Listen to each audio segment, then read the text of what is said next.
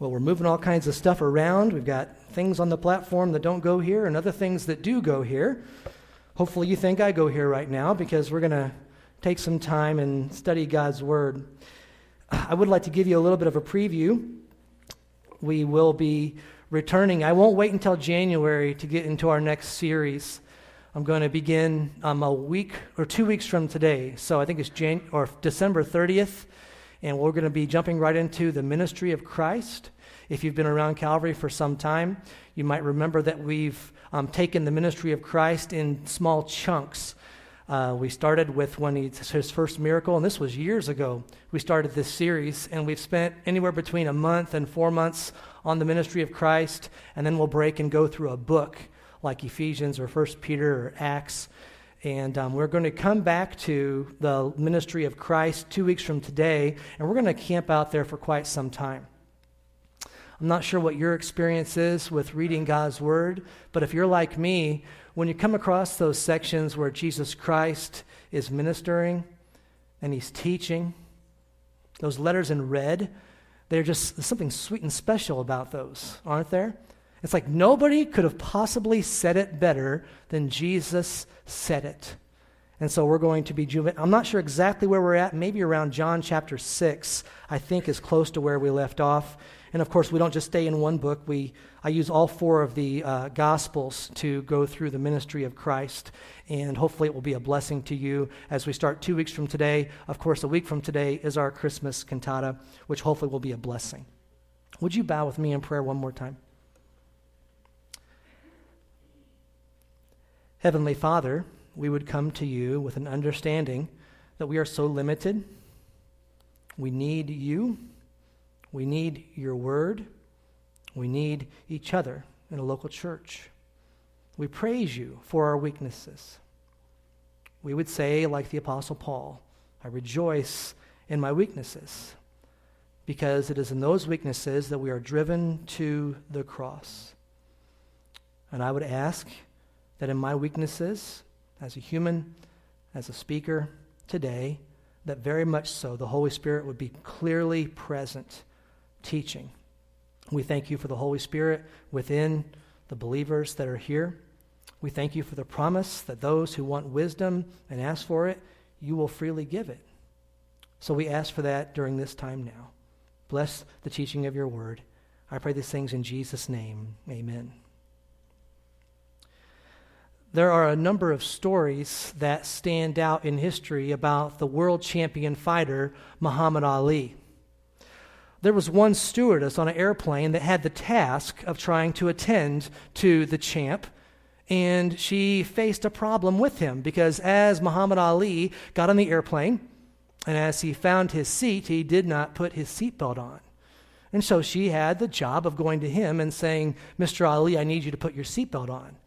To which he looked her in the eye and said these words, Superman don't need no seatbelts, just like that. Well, it was pretty quick how she responded, because she looked at him and she, in the same tone, said, Superman don't need no plane, just like that. You know, it is true that the best of men are still men at best. All of us have our weaknesses. The champ himself would have had his weaknesses, and even he had to obey. The, I'm not sure how that story ends, but I'm assuming he put on his seatbelts.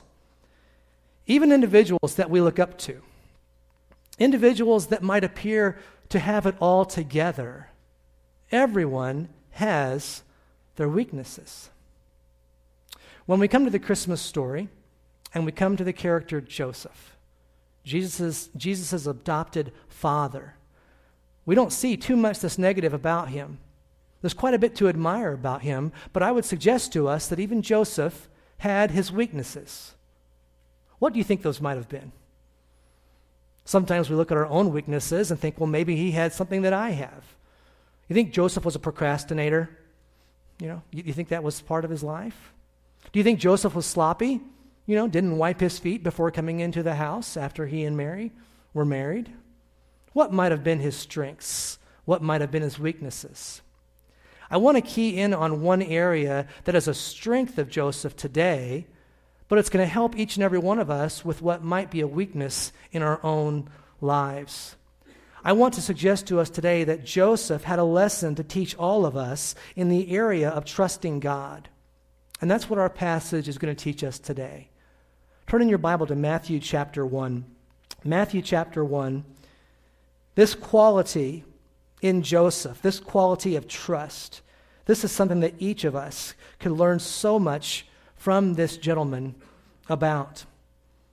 You see, when Joseph, and we're going to look at the story, and there's not a ton about him.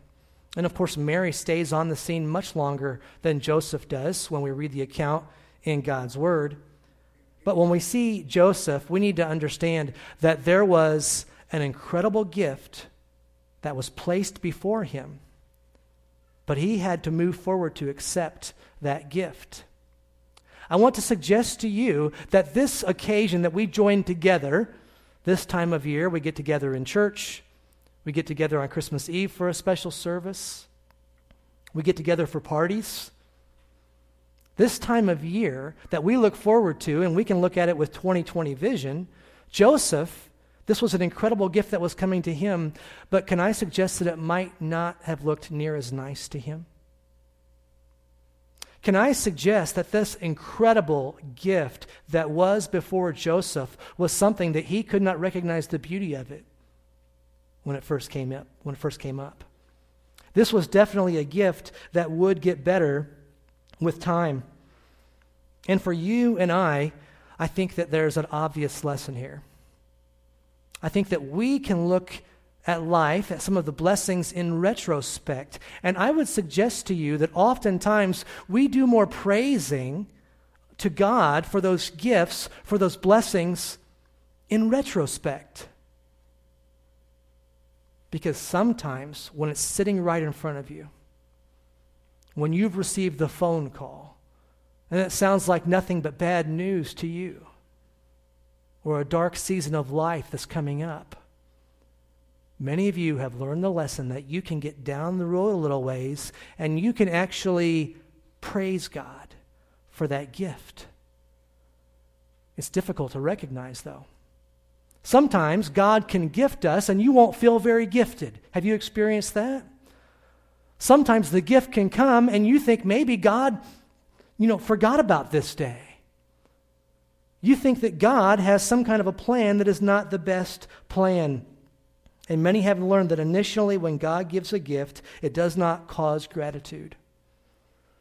And I can speak from experience some of the things that have come my way that now I look back and I praise God for them. And yet when they were there, there were tears that were coming. Confusion and chaos. This is oftentimes the initial response to some of the gifts from God. We can look back in retrospect at this story of the birth of Christ.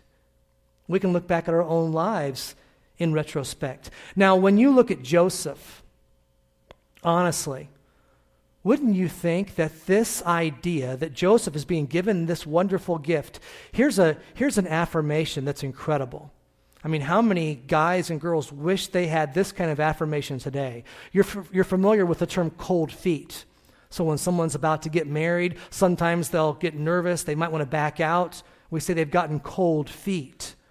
Can you imagine being Joseph and getting to getting this understanding that God had chosen the exact same woman that he had chosen? God chose this woman to bear the Messiah. This was the woman that he had chosen. It should be clear immediately how wonderful this was. The fact that God set aside Mary should confirm for Joseph that this was truly a virtuous woman and put any doubts out of his mind. For Joseph, this gift was one that would get better with time. I've asked you to turn to Matthew chapter one. I'm going to start reading in verse eighteen and go down through twenty-five. Now the birth of Jesus Christ took place in this way. When his mother Mary had been betrothed to Joseph, before they came together, she was found to be with child from the Holy Spirit.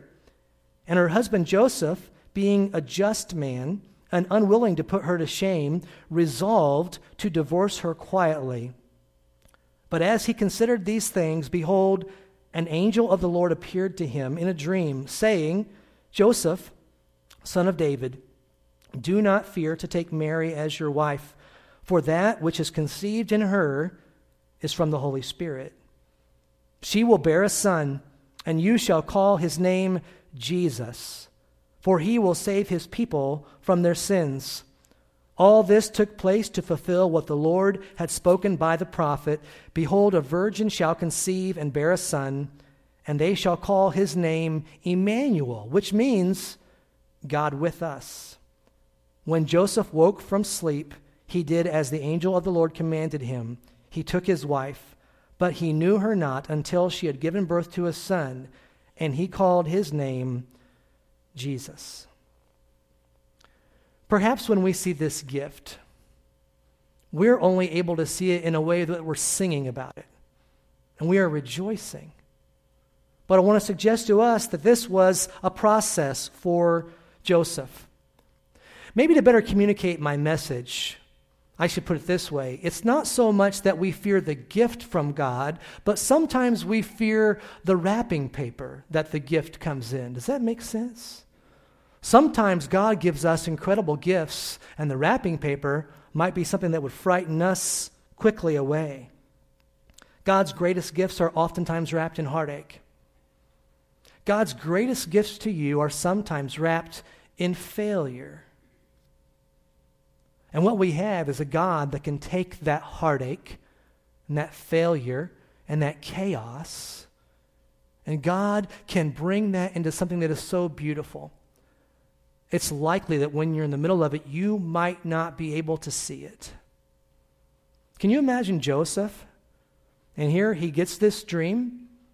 He's obedient immediately.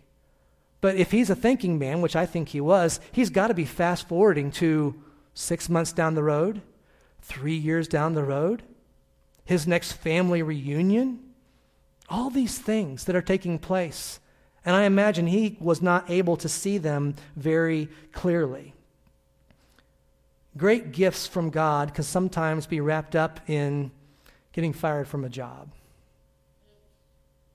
Great gifts from God can sometimes be wrapped up in a rejection from a person or from something that you thought was the key to your happiness. If you were paying attention while we read the text, what was the very first thing that the angel said to worried Joseph? The angel said, "Fear not, do not be afraid." Fear not's the old King James Version, and it rolls off the tongue for me a little bit easier. Fear not, Joseph. You know, fear is powerful. I want to suggest to you that fear is so powerful that it can cause grown men and women to stop in their tracks, to not move forward, sometimes to not even want to get out of bed the next day. Have you ever had that kind of fear grip your heart? The Word of God teaches us several lessons, and I think that we learn from Joseph how he dealt with fears. And if we can understand some of the reasons why Joseph might have feared, some of the things that were ahead of him that he had to deal with, and he did deal with them well, then perhaps we can apply those lessons to our own lives. Can I suggest to you that God might have an incredible gift, and it's just down the road for you? But it might come disguised as something that you think is a mistake or is sin or is painful. We're going to look at three of these fears. The first one is the fear of perception. The fear of perception, or should I say the fear of misperception. What are people going to think of me if I do this? What are people going to think about my family? Was this something that Joseph faced? A fear of being perceived in the wrong way? Absolutely. There was a stigma that would be put on Joseph and Mary as they got married. Because in our day, word travels fast when there's a juicy bit of information. And back in Joseph's day, word traveled fast when there was a juicy bit of information. You see, there was a stigma that was there. He had to think, what are my business associates going to think? What is my family going to think? My close-knit community, what are they going to think? And the wonderful lesson that we have is that Joseph saw the command from God, and what was he, obedient or disobedient? Immediately he obeyed. We find that Joseph immediately does exactly what God tells him to do. Verse twenty-four of Matthew one says, when Joseph woke from sleep, he did as the angel of the Lord commanded him. Can I suggest to us today that we need to be more concerned with what God thinks of us than with what those around us think of us? I understand there's two sides to that coin, and I can give you the Bible verses that say a good name is more to, is, is to be chosen more than great riches, right? We need to have a good reputation. I oftentimes will use that Bible verse when I'm speaking a funeral about someone who's lived a life well. And it's good to have a good reputation. It's important for us to remember that people are watching what we are doing, listening to what we are saying. There's an old expression that says, your true character is revealed when no one is watching. And that's very true. But the challenge that I want to give to us today is to allow your true character to be revealed when everyone is watching, but nobody is doing the right thing.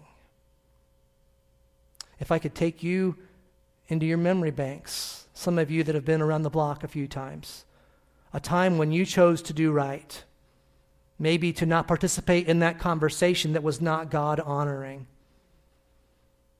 maybe not to um, go down that road that people were wanting you to go down, maybe an opportunity at work to be dishonest, and everybody was doing it, including your boss.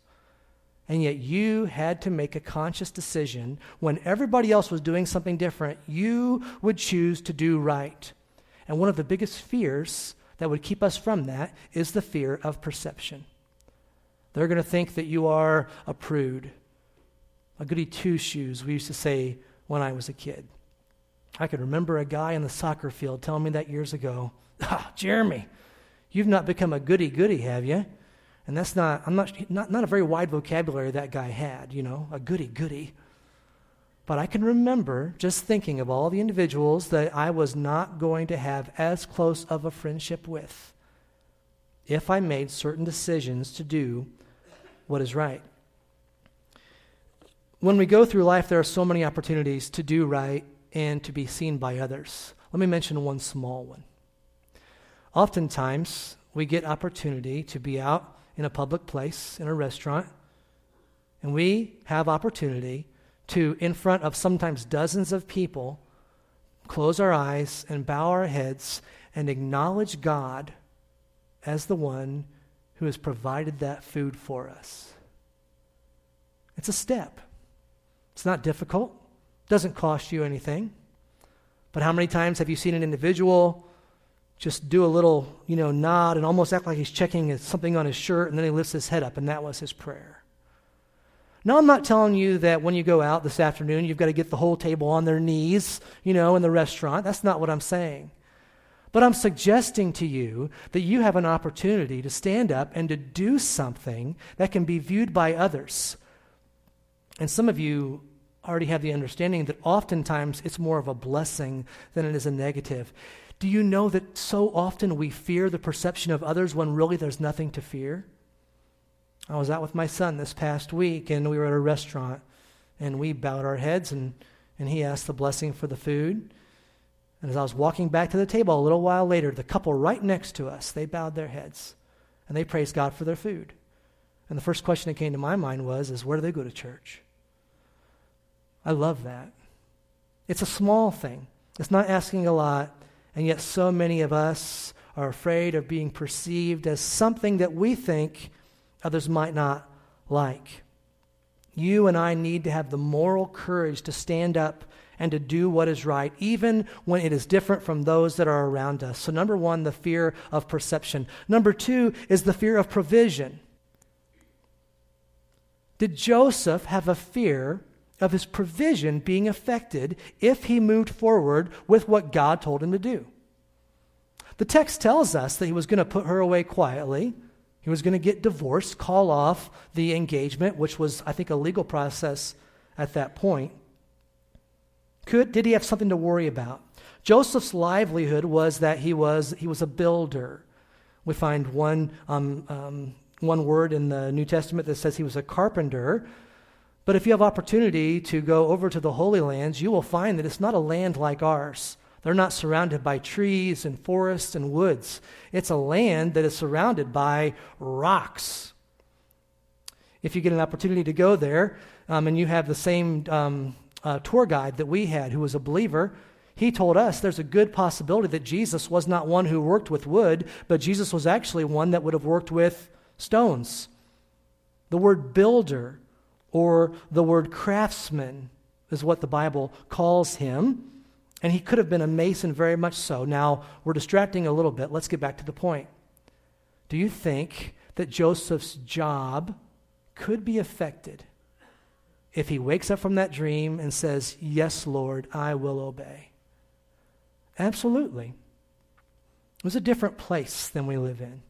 Those communities, individuals that can take their money somewhere, their business somewhere, and very much so, he had a lot to lose if it was thought that he and Mary were a horrible couple. And so Joseph is stepping out on faith.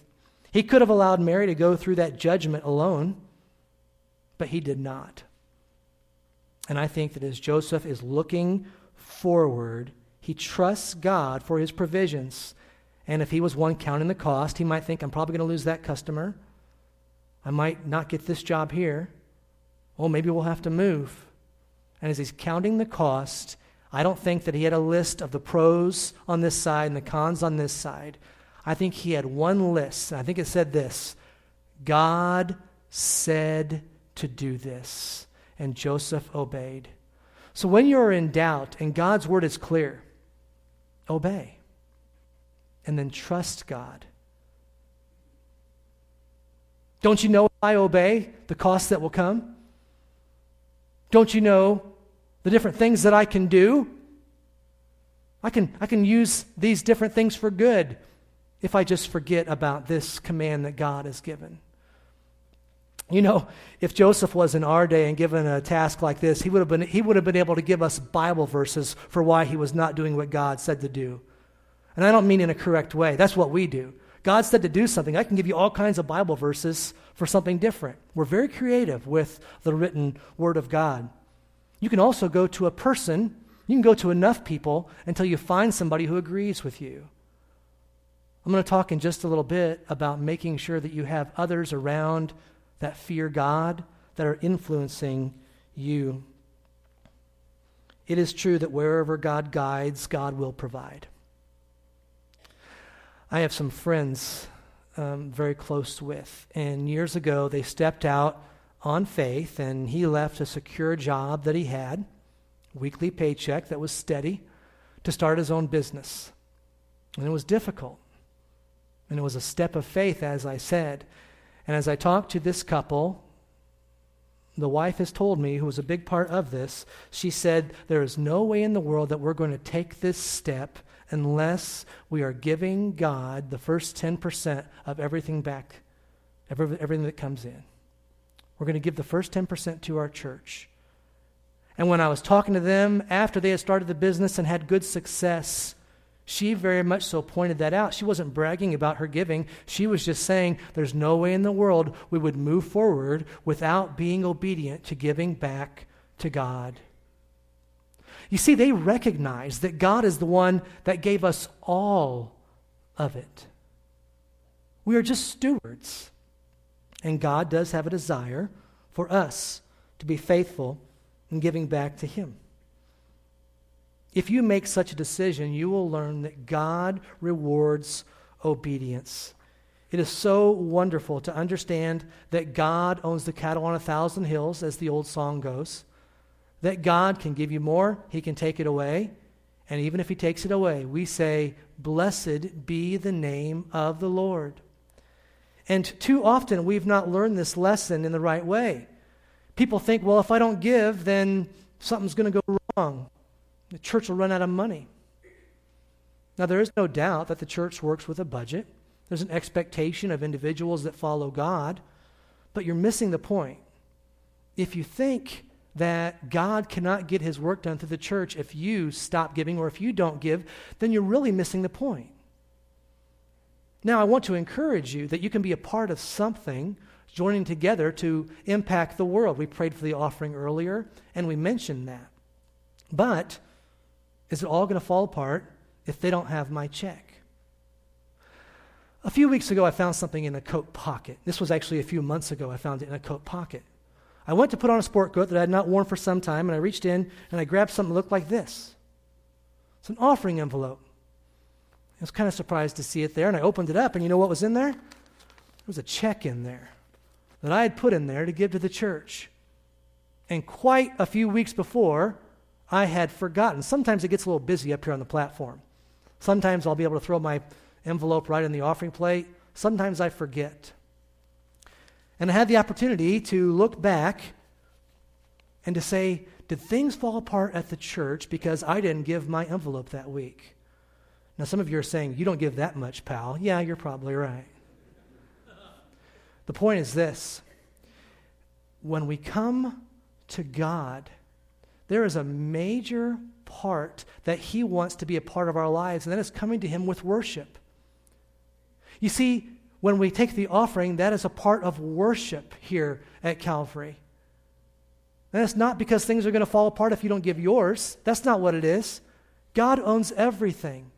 God gives you an opportunity to worship him by giving back just a small portion of what he's given to you. It's a beautiful, beautiful way of following God. And God is always faithful. I talked to an individual years ago, brand new Christian, and he was introduced of this, to this idea of tithing. And he said, I cannot imagine this. And I was talk, looking at him and looking at his credit card debt that he and his family had accumulated. And I said, well, let's let's get a good look at this, and let's see what might be God-honoring as you start out your Christian walk. Let me suggest to you, young people, this is so much easier if you start out when you're young. If you start to give ten percent or whatever to God when you're young, when you only make one hundred bucks a month, well, that's pretty easy. You fast forward a few years, and then you're making one hundred thousand dollars a year. That's a lot of money to give to the Lord. How can you possibly do that? If you started out giving a certain percentage, it's easy. You've always just lived on that ninety percent or eighty-five percent maybe, whatever it might be for you. I don't want to talk about giving too much, and we're not even going to talk about the wise men who brought those gifts today. But my point is, some of you have yet to experience the gift of worshiping God through faithful, consistent giving.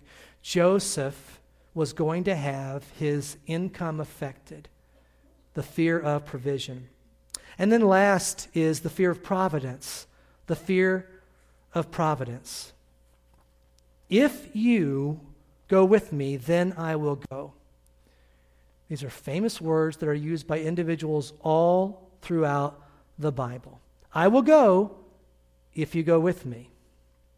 Jacob, in the book of Genesis, when he's running for his life from his brother Esau, who he had deceived a couple times, he's running for his life, and he has that dream out in the wilderness where the angels are going up and down that ladder to heaven.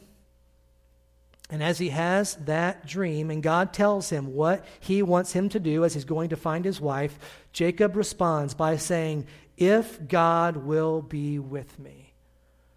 And I don't want you to judge him too quickly, because I want to say to you, that is perfectly fine for you to give that same prayer.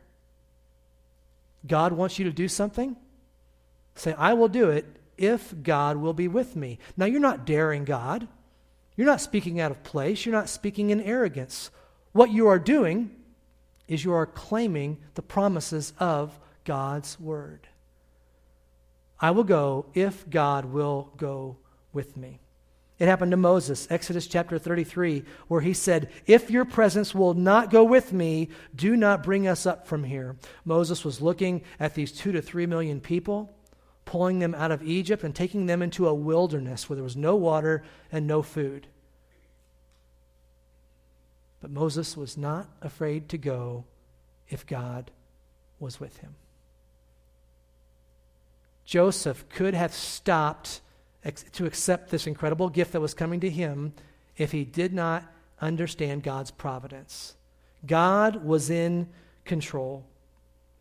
Did you see any verse that made you think that Joseph understood that God would be with him through this process? Did you catch it in our text? It came in the form of a name that Jesus is called.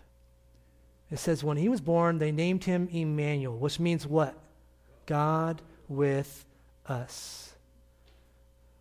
What a reassurance.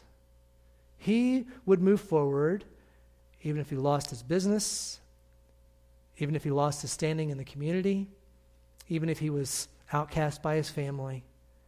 He could move forward and do what God told him to do because God was with him. Psalm twenty-three is a favorite of so many friends of mine, where it says, "Even though I walk through the valley of the shadow of death, thou art with me." And so, if Joseph would have chosen to give in to the fears that were there, very much so, he might have missed out on these shepherds who come scurrying along, and they tell this story about how they were out in the field, and the angel appeared to them. And then there was a multitude of angels, and they're probably shaken, and they're just thinking nobody's going to believe them.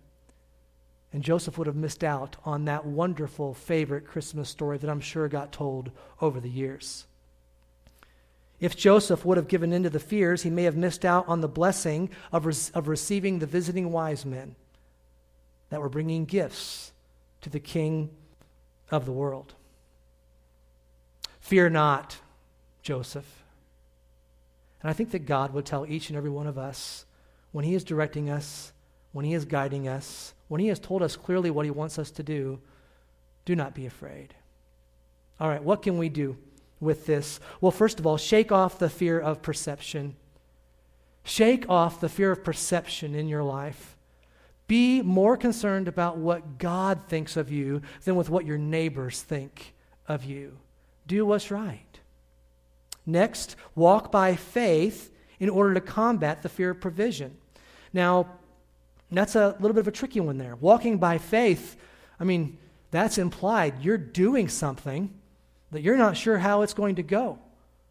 You're leaning on God to make it right. And sometimes we have to step out on faith. We see a God who has never one time failed to keep his promise. And so we step out and walk by faith. And then finally, study those who have learned to not fear God's providence. And I give you two different roads to go down for this. Number one, study those in God's word who trusted that he was in control, who did right even when it was hard. Individuals like Joseph. But then can I push you a little bit further and ask you to have someone in your life or multiple individuals in your life who trust God's providence? They have a story they can tell about how God provided when it seemed impossible, about how they did what was right. Surround yourself with good counselors. Surround yourself with those who love God. And there's two ways to approach all three of these. One is, is to have all these fresh. So I'm not going to worry about what folks think about me for the first time. I'm going to walk by faith and trust that God's going to meet my needs. For the first time, I'm going to step out on faith. Or I'm going to um, trust God's providence for the first time. But then there's also those that have been walking with Christ for quite some time. And here's what you've done. You've been able to see God provide. You've been able to see God obedient to what his word says, because God cannot lie. You've been able to see a God who has never once left any one of his children, every one of you, you have never, ever been alone. And so like Jacob of old, and like Moses, and like Joseph, we can move forward with an incredible confidence, not because of your big muscles, not because of your big brain, not because of the security that you have built up somewhere. We move forward with confidence because we have Emmanuel, who is God with us.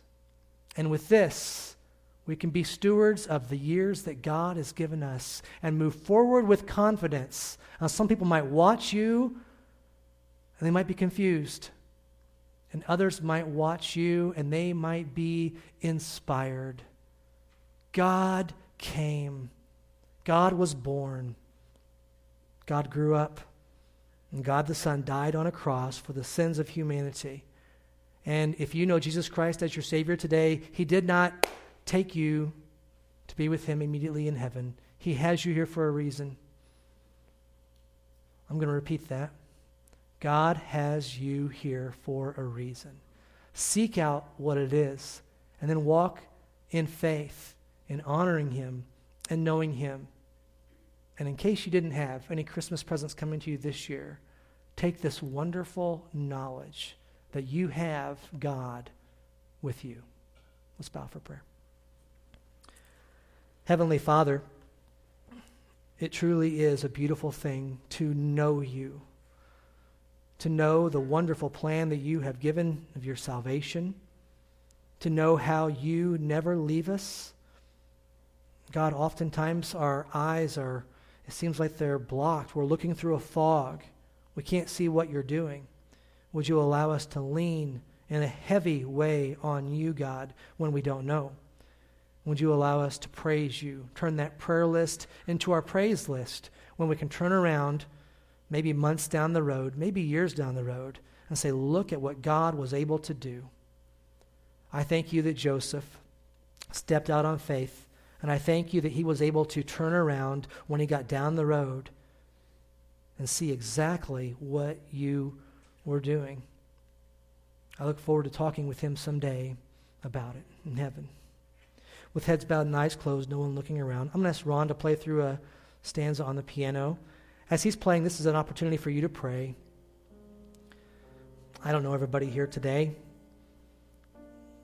It could be that you don't know Jesus Christ as your Savior. What I mean by that is this: Jesus Christ died on the cross to take the punishment of sinners like you. And if you will ask him for forgiveness, he will forgive you and make you his child. The Bible's clear about this. Maybe today would be the day of your salvation. What a wonderful Christmas gift that would be this season.